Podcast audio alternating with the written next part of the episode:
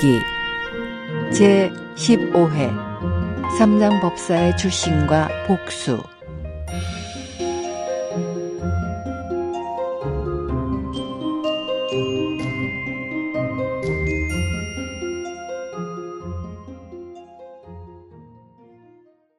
섬서 땅의 장안성은 역대로 제왕들의 도읍지였습니다. 멀리 주나라, 친나라, 한나라 때부터 이곳은 삼주의 꽃이 비단처럼 아름답고 팔수가 성을 감돌아 흐르는 명승의 땅이었습니다. 때는 당나라 태종 황제가 등극하여 연호를 장관이라 부른 지 13년이 되는 기사년. 태종은 인재를 등용한다는 방문을 전국에 널리 공포해 각부 주현에 살고 있는 백성이라면 누구든 신분차별 없이 과거 시험에 응할 수 있게 했습니다. 해주 땅의 성명은 진학이요 자는 광해라는 선비는 이 방문을 보고는 곧바로 어머니에게 자신의 뜻을 밝히고 장안의 시험장으로 향했습니다. 마침내 시험이 끝나고 광해는 수석으로 급제하여 전자의 친필로 된 장원 증서를 받고 전례에 따라 장원의 영광을 알리기 위해서 사흘 동안이나 말을 타고 백성의 환호를 받으며 장안 시내를 행진했습니다. 그러던 중 우연히 승상 은재상의 대문 앞을 지나게 되었습니다.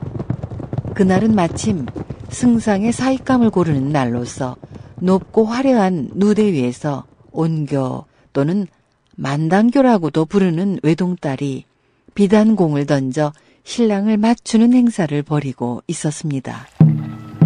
누대 위에 서 있는 온교는 그때 막 자신의 대문 앞을 지나고 있는 외모가 번듯한 사람이 바로 장원급제한 광해임을 알아보고는 기쁜 마음으로 그를 향해 던진 공이 용케도 광해의 오사모를 마치고 떨어졌습니다.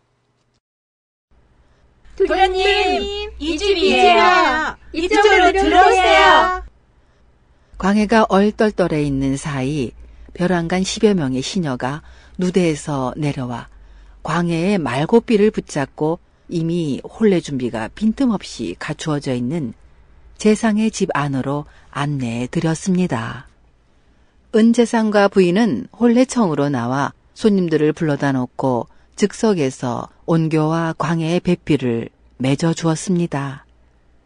다음날 태종으로부터 강주 총관의 벼슬을 받은 광해는 아내 온교와 함께 장안을 떠나 부임길에 올랐습니다. 광해는 가는 길에 고향에 들려 어머니를 모시고 함께 길을 떠났습니다. 길을 떠난 지 며칠 만에 그들이 유소희가 운영하는 만화점이라는 여관에 묵게 되었을 때 어머니 장 씨가 갑자기 병으로 몸져 눕게 되었습니다. 내가 몸이 편치 않으니 여기서 하루 이틀 몸조리를 하고 가면 좋겠구나.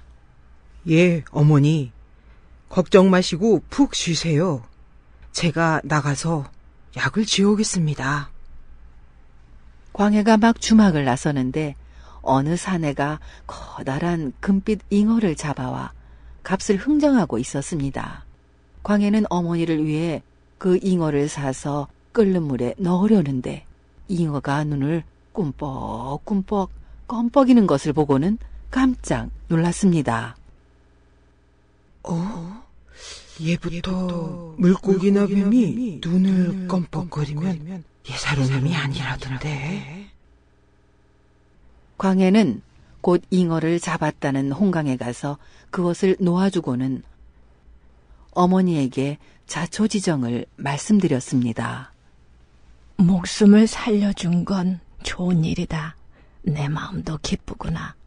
그런데 나는 아직 몸이 좋지 않은데 이 더위의 길을 떠났다가 병이 더 악화되면 큰일 아니냐. 그러니 이곳에다 방이나 한 칸 얻어주고 너희는 내일 임지로 떠났다가 날씨가 서늘해지면 나를 데리러 오렴. 광해는 조정에서 정한 날짜에 맞추기 위해 하는 수 없이 어머니가 원하는 대로 해주고는 아내와 둘이 길을 떠났습니다. 그들이 홍강 나루터에 도착했을 때 유홍과 이표라는 두 뱃사공이 배를 무태다 대고 그들을 맞이했습니다.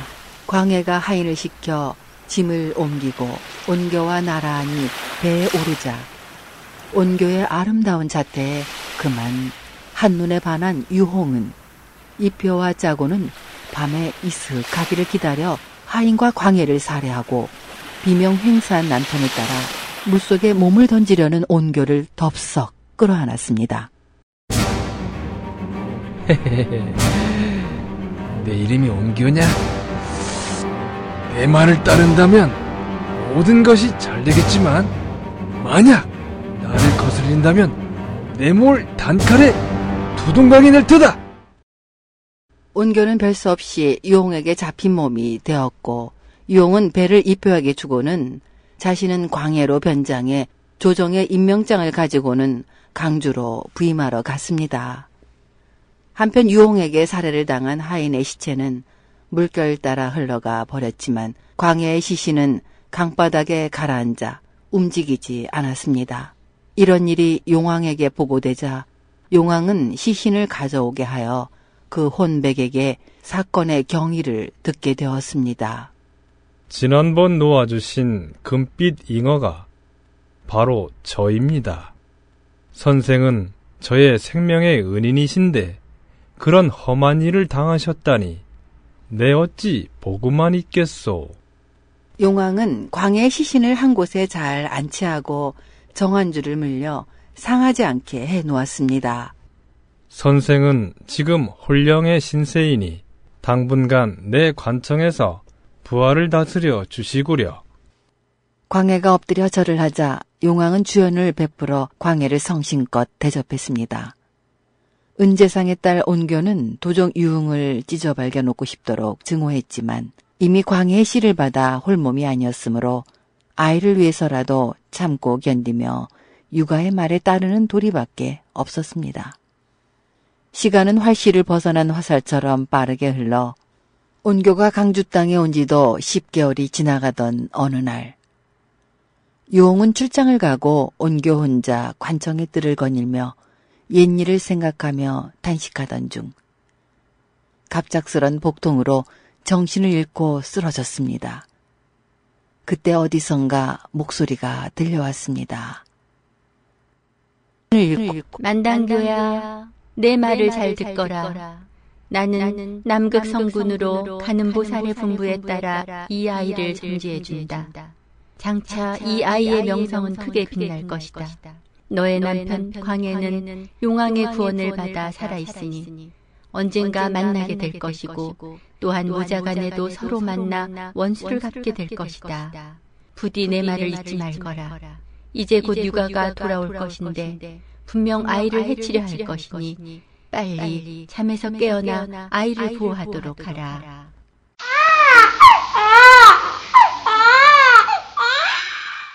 온교가 정신을 차렸을 땐 사내 아이가 자신의 출생을 알리는 큰 울음을 터뜨리고 있었습니다. 온교는 귓가에 쟁쟁이 울리는 남극성군의 목소리를 생각하며 아이를 꼭 껴안은 채 어찌할 바를 모르다가 유홍이 돌아오기 전에 아이를 강물에 띄워버리기로 결심했습니다. 그녀는 아이의 생사를 하늘에 맡기고 손가락을 깨물어 그 피로써 종이에 부모의 성명과 그동안의 전후 과정을 적은 다음에 아이의 옷 품속에 넣고 아들의 왼쪽 새끼발가락을 깨물어 표적을 남겼습니다. 그리고 자신의 속 적삼 한 벌로 아기를 감싸 안고 강가로 갔습니다. 정신을 놓고 막연히 강물을 바라보는 그녀 앞으로 너울너울 물결을 따라 판자 하나가 밀려왔습니다. 그녀는 눈물을 흘리며 널빤지에 아이를 눕히고 띠로 묶은 다음에 강 복판으로 떠밀었습니다. 갓난아이를 실은 널빤지는 물구비를 따라 흐르다가 금산사라는 절이 자리 잡고 있는 물가에 와서 닿았습니다. 금산사의 법명 화상은 이미 돌을 깨친 사람이었는데 조용히 좌선하던 중 난데없는 갓난아이의 울음소리를 듣고는 황급히 강가로 달려가 아이를 구해냈습니다.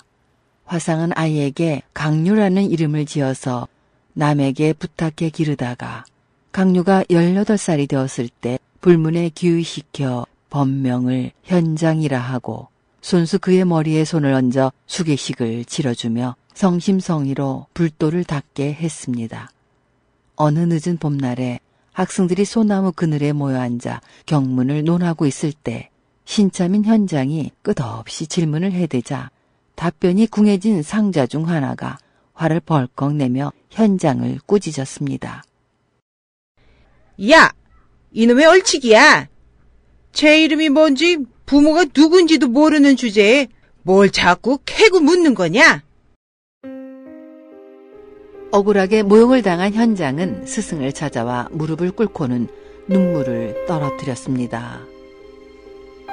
인간이 천지간에 태어날 적에 반드시 음양의 이치와 오행의 도움을 받는 것이지만 그 성장은 부모의 힘에 달린 줄로 압니다. 이 세상 사람치고 부모 없는 자식이 있겠습니까? 현장의 말을 묵묵히 듣고 있던 법명 화상은 자신의 방 대들보 위에서 지금껏 고이 간직해온 혈서와 여자의 속적삼을 꺼내 현장에게 주었습니다. 혈서를 읽고 난 현장은 그대로 방바닥에 주저앉아 울음을 터뜨리며 부모의 원수를 갚기 위해 어머니를 찾아갈 뜻을 밝혔습니다. 내가 기어이 너의 어머니를 찾아갈 생각이라면 이 혈서와 속적삼을 가지고 가거라. 시연을 구하면서 강주의 관청으로 찾아가면 어머니와 만나게 될 것이다. 현장은 스승의 가르침대로 닭발승 행세를 하면서 강주 관청으로 들어가 보시를 정했습니다. 하늘이 도와준 때문일까? 때마침 유홍은 집에 없었고 온교는 간밤에 이질어졌던 달이 다시금 둥글게 된 꿈을 꾸고는 혹여나 아들 소식이라도 들을 수 있을까? 초조해하고 있던 차에 연불 소리를 듣고는 밖으로 나왔습니다. 시주 좀 베푸십시오. 스님은 어디서 오셨습니까? 소승은 금산사에 있는 법명스님의 제자입니다. 법명 스님의 제자라면 어쨌든 멀리서 오셨는데 안으로 드시지요. 온교는 현장에게 식사를 대접하면서 이모 저모 살펴보니 얼굴 모습이며 말씨가 남편을 많이 닮아 있었습니다. 스님께서는 어려서부터 출가하셨는지요? 온교의 물음에 현장은 자신의 성장 과정과 혈서에 적혀 있던 부모에 대한 이야기를 들려주었습니다. 내가, 내가 바로 그 온교요. 스님께서는 혹시 증거가 될 만한 물건이라도 갖고 계신지요? 예, 여기 혈서와 속적삼이 있습니다. 그것을 본 온교는 흐르는 눈물을 감출 수가 없어 현장을 부둥켜 안고 통곡했습니다. 얘야, 얘야, 그만 어서 돌아가거라. 이러다 그 육아놈이라도 만나면 널 죽이려 할 게다. 내 기회를 봐서 형이 난체하며 예전에 금산사에 신백헐레를 시주하겠노라고 약속했다고 둘러대고 그 절로 불공을 드리러 갈 테니 그때 천천히 이야기를 나누자꾸나. 현장은 마지못해 어머니에게 작별을 구하고 금산사로 돌아갔습니다. 온교와 현장은 다시 만나게 될까요? 다음 회를 기대하세요.